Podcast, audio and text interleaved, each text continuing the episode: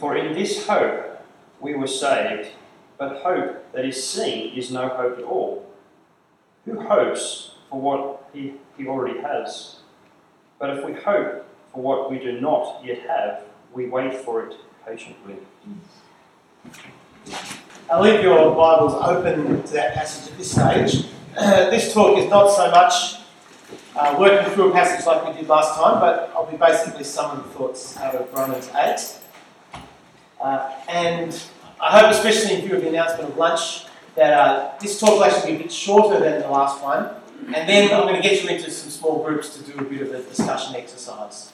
Uh, and then we'll hopefully have a chance to talk that over in the bigger group again before we, we finish. So that's my plan for, uh, for the rest of the morning. So think about our world and the gospel. We've seen that God calls us to live as His people, uh, as salt and light, and that means living for the kingdom.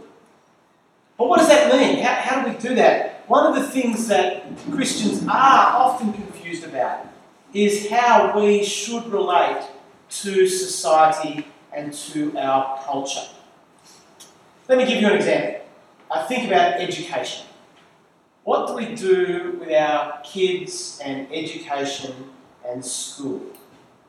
Uh, one answer would might be to say, well, um, we accept state schooling. Uh, our kids go along to state school, they get whatever they get there, and uh, then we try and keep them involved in youth group and uh, Bible study and church and all of that as well. And they kind of live in two parallel worlds without much crossover between their school life and their church Christian life. Now, I'm not sure that's what my parents would have said was their philosophy at all, but that was basically what I experienced as I was growing up. I remember as a teenager very clearly feeling like who I am on Sundays at church or Friday night at youth group is really quite different to who I am at school. So we can just sort of treat them as two parallel tracks.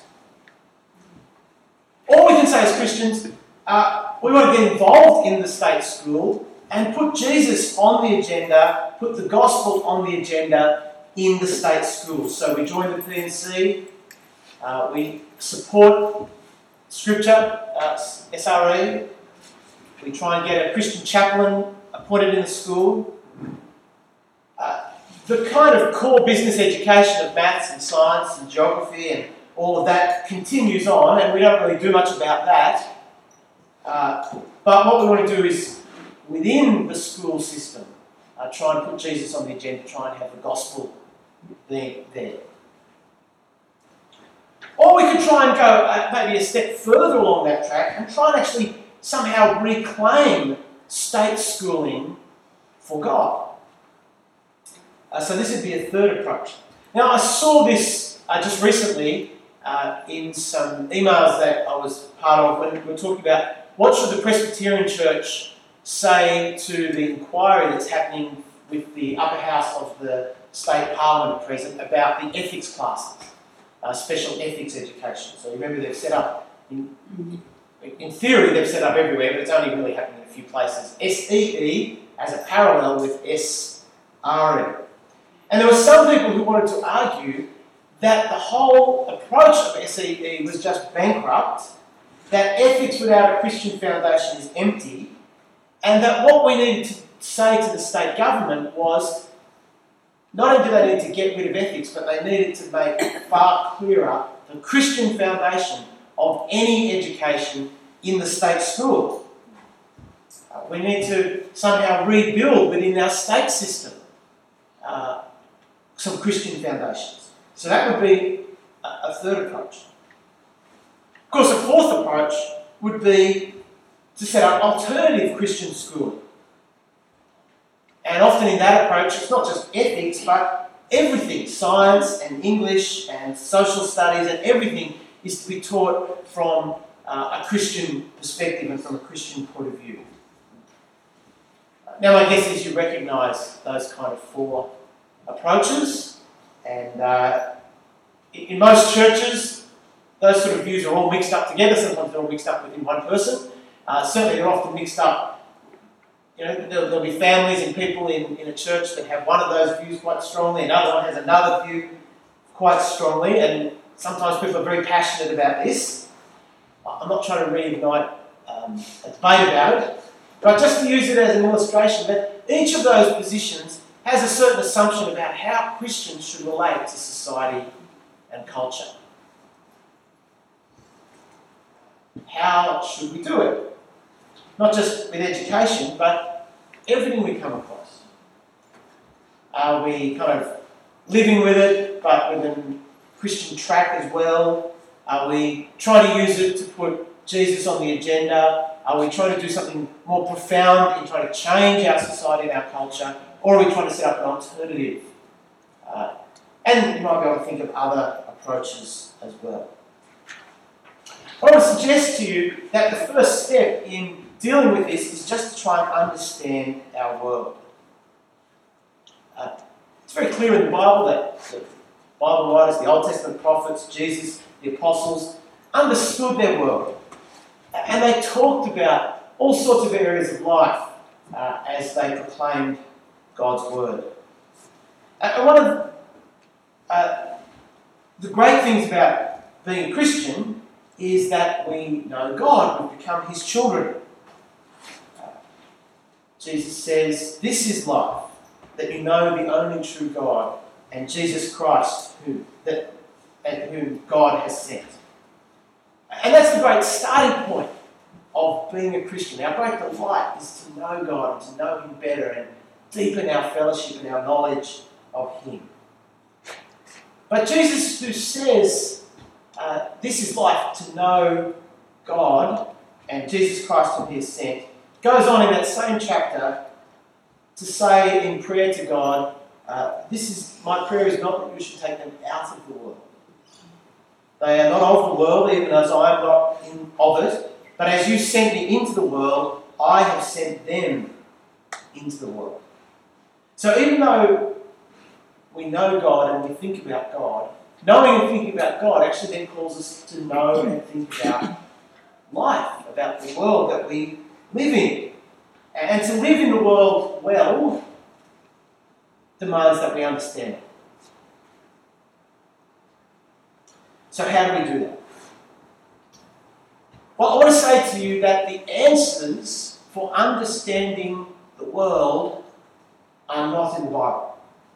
You didn't think I was going to say that, did you? They're not in the Bible. If you want to work out whether your kids should be on Facebook or how much money you should invest in the bank, the answer to that is not in the Bible. In fact, in order to understand the world, we have to look at our world.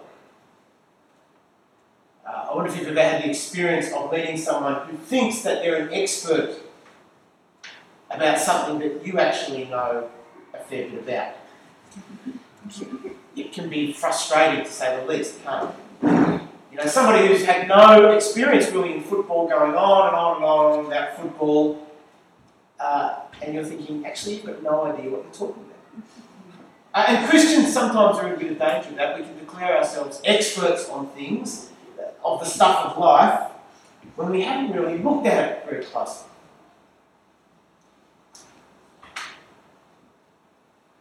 So, what do we get from the Bible? I want to suggest to you, rather than getting all the answers to how to understand the world, what the Bible gives us is the questions. It gives us the right sort of questions to ask, the right ways in which to look at the world. Uh, John Calvin, a great Reformation teacher, had a, had a wonderful image for this uh, when he's talking about understanding God's creation, particularly. And he says how God's glory shines in the creation, but it's no value to us until we know God through His Word. And he says the scriptures are like, spe- are like spectacles that you put on, glasses that you put on, which once you put them on, they then allow you to see uh, the world that God's made clearly. Uh, it's only through them, it's only in the light of knowing God, it's only because of what God has revealed to us in Christ and that we have in the Bible, that we can have the right set of questions that we take to look at the world, to try and understand it. So, what I want to give you is what I think are the basic questions we need to ask, uh, or a framework for those questions in how we think about the world. And in one sense, it's very simple. It's just to think about the picture the Bible gives us of what situation, what our situation is, what kind of world is that we live in. So, first of all, the Bible tells us that God made the world and He made it good. Genesis chapter 1 says again and again, listen, it was good, it was good, it was very good. And we actually need the Bible to tell us that.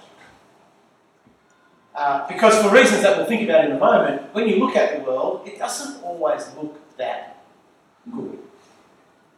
Um, it's perhaps pretty easy to see it looking good on a day like today, but I'm sure you can think of plenty of times when the world doesn't look so good to you. And there certainly have been Christians who have thought that what God has made is bad. That being spiritual means getting away from the physical, material, cultural, social world that God has made. Uh, in the medieval church, that was expressed often in some of the monastic movements, where to be spiritual, you retreat from society and live in your monastery. Uh, you dedicate yourself to prayer. Uh, you take a, a vow of silence, so you don't even speak to the people around you. You don't work with your hands. And there was a common view in the uh, medieval church that the really saintly, spiritual people did that. And they even talked about the monks and the secular priests. The secular priests were people who had the, the parish ministries, who actually lived amongst the people and talked to the people and mixing with sinners and certainly working for a living uh, was sub spiritual. But that spirituality of separation that says the world that God's made is a bad place is not from the Bible. Uh, have a look at 1 Timothy chapter 4. 1 Timothy chapter 4, verses 4 and 5. Paul's writing to Timothy about people who say, uh, refrain from certain foods and don't get married. And, he's, and Paul's answer is everything God has created is good. Nothing is to be rejected. If it is received with thanksgiving, because it is consecrated by the word of God and prayer. And you know, coming away for a weekend together like this helps to say that, that that's what we believe. Um, you know, what do we do as Christians together? Well, we pray and we read the Bible, but we also play and we eat and we go bushwalking. And apparently, some of us are going to do something on the tower out there. I'm not quite sure exactly what the tower involves yet, but um, right, well, I don't know what it is yet. and that, see, that's not an unspiritual thing to do. The things we do with our bodies, the eating and the all the work we do, and that's part of participating in the big world that God has made. So the world has been made good. But of course, that's not the whole story um, at all. Things are not the way they're meant to be. They've been corrupted and distorted. Uh, we have been corrupted and distorted. So in Romans chapter 8, Paul talks about the situation of humanity apart from those who have been, through Christ, been given the Spirit those who live according to the flesh have their mind set on what the flesh desires, verse 5. The mind governed by the flesh or by the sinful nature is death. The mind governed by the flesh is hostile to God. It does not submit to God's law. It cannot do so. Those in that realm cannot please God. So we are people who have been corrupted and distorted, who can't live the way we're meant to live. We turn away from God instead of turning to Him. And that, of course, flows out into uh, to have an effect on the whole world, not only just on all people. So, Further down in chapter 8, verse 21, creation itself will one day be liberated from, its bondage to decay. That's what it's like just now, in bondage to decay. Verse 22, we know the whole creation has been groaning as in pains of childbirth, right up to the present time. There is so much that is wrong with our world. We live in a good world, but it's a good world that's been corrupted and distorted.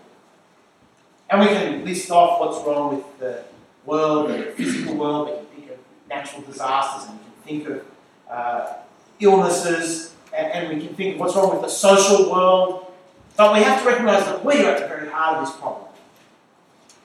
Uh, it's us, it's humanity that constantly twists and abuses God's will. I mean, think of what happens with something like science. Uh, our capacity to investigate the world and explore it and understand it and change it is part of the good world that God's made. He's made people able to do that. And there have been great blessings and amazing achievements that come from the scientific enterprise, but constantly we use it in all sorts of stupid and destructive and abusive ways. And so when we look at the world, what we constantly see is a good world gone wrong. And we experience the goodness and the corruption all mixed up together. It's not as if there are some bits of life now that are good and other bits that are really terribly corrupted. All of life in different ways is both wonderful as God's creation and corrupted and distorted at the same time. And often the most painful and awful experiences that we have in life are those that come to us from the very good things that God has made, some of the highest things that God has made, going wrong. And so our experience of life is both good and bad, created good and corrupted and distorted all at the same time. But we also live in a world that is preserved. Things are not as bad as they could be. The Bible tells us that God continues to sustain the world, both physically and socially. So, because of sin, God announces his curse on the world, but he doesn't simply throw us out into a cursed world. He limits the effects of that curse. So Jesus in Matthew 5 says that God causes the sun to rise on the evil and the good. He sends the rain on the righteous and the unrighteous.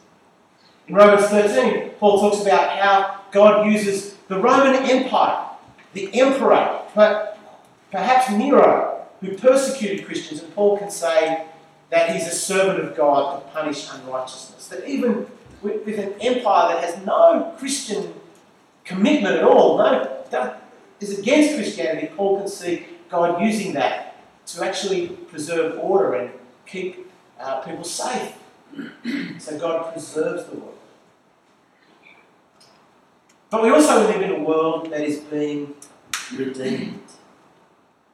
Uh, and that's the wonderful news of the gospel. Uh, so Romans 8 21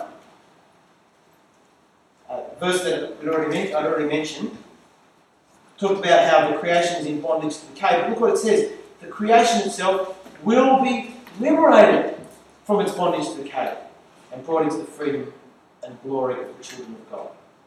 The whole creation has been groaning as in pains of childbirth. The whole imagery of childbirth is something that's going to come out of this. Something good is coming. So God's plan is not just to scrap his creation, but to restore it and to glorify it. That's why the Bible declares the resurrection of the dead.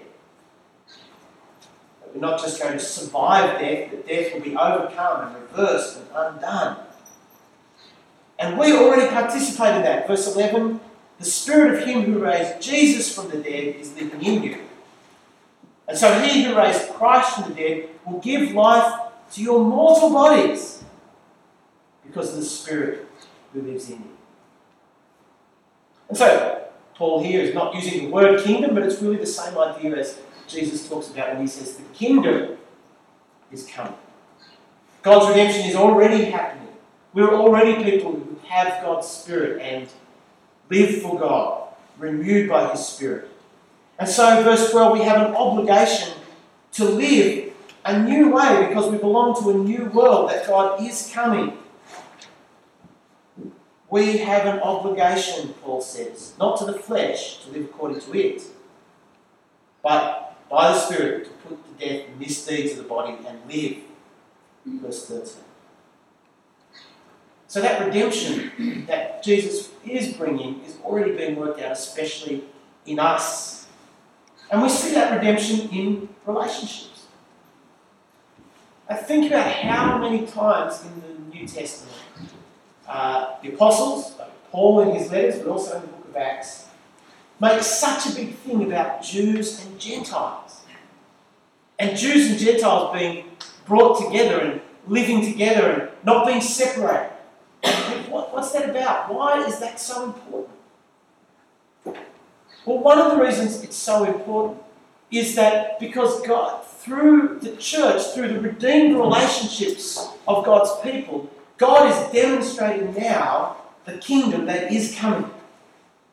The fact that Jews and Gentiles who in the Old Testament were to be separated from each other, and who in the ancient world, in the Greco, in the world of the first century, were divided from each other, at one place are brought together to live as brothers and sisters. That is in God's church.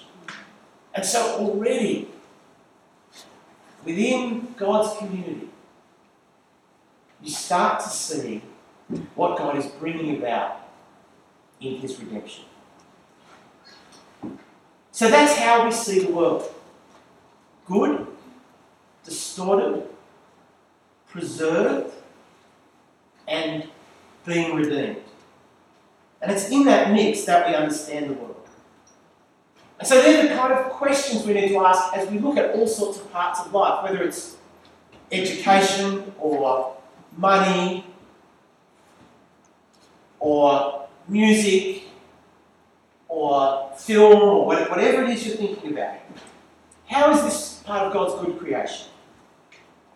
How is it distorted by sin? How is it being preserved by God? And can we see this being redeemed, especially among God's people?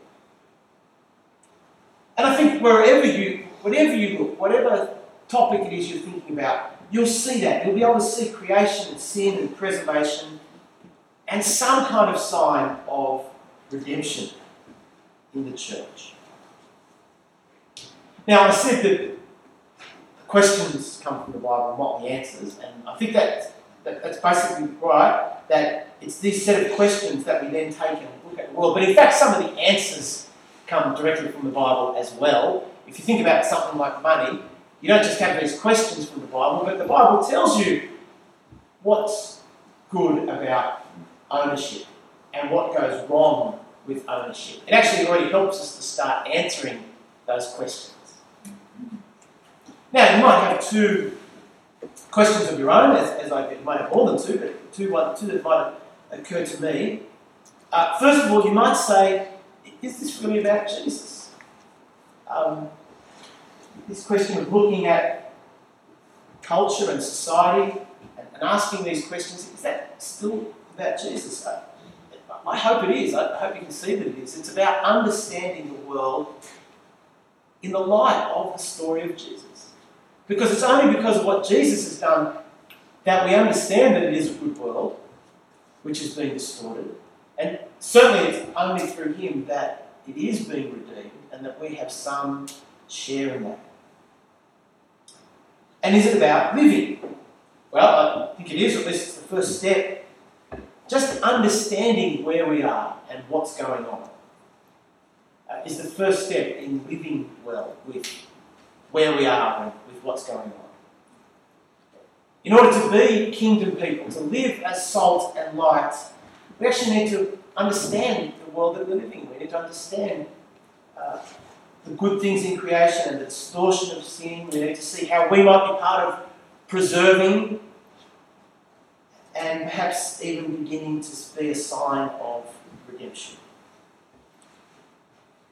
So, what I want to do now is get you to ask these questions about a part of life that um, all of us are involved with some way or other. Now, the heading that I had there was work, um, and that was what I was thinking, but I've changed my mind about what we're going to do. Uh, partly because I thought, uh, were there many people who went, many guys who went to um, men's convention this year? No, okay, well there you go. That, there's no need to change it at all because they didn't work, so I thought that might be just um, going over old territory. But also I thought, let's talk about something that there's probably even more in the Bible about and is more immediate to all our experiences, and that is the experience of family.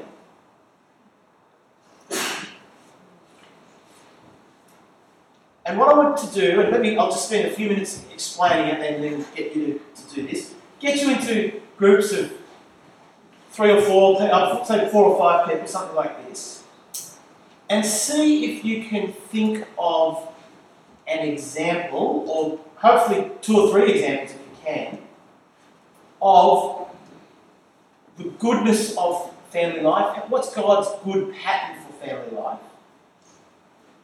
How is family life affected by sin? How is it corrupted and distorted? How is it still preserved? And, and what signs of redemption are there uh, for Christians in the area of family life? So try and think of two or three examples of each of those. So you don't have to think of everything, you know, a whole long, long list, just two or three under each of those questions. And see if, and this is kind of bonus points or something, um, See if you can think of Bible passages which are perhaps examples of each of those, or explain something about each of those.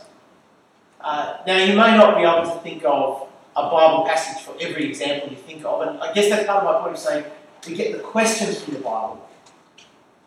And as we think about, for instance, how family life is distorted, you might be able to think of ways that aren't particularly talked about in the Bible. I think there are ways that you also see it in the Bible. Um, so, if you can think of some Bible references to go along with each of the categories, that'd be good. And if you can't think of, don't worry too much about not being able to think of exactly what the verse and chapter is, if you just say, you know, the story about so and so, just something to get you thinking about um, where you see this in the Bible.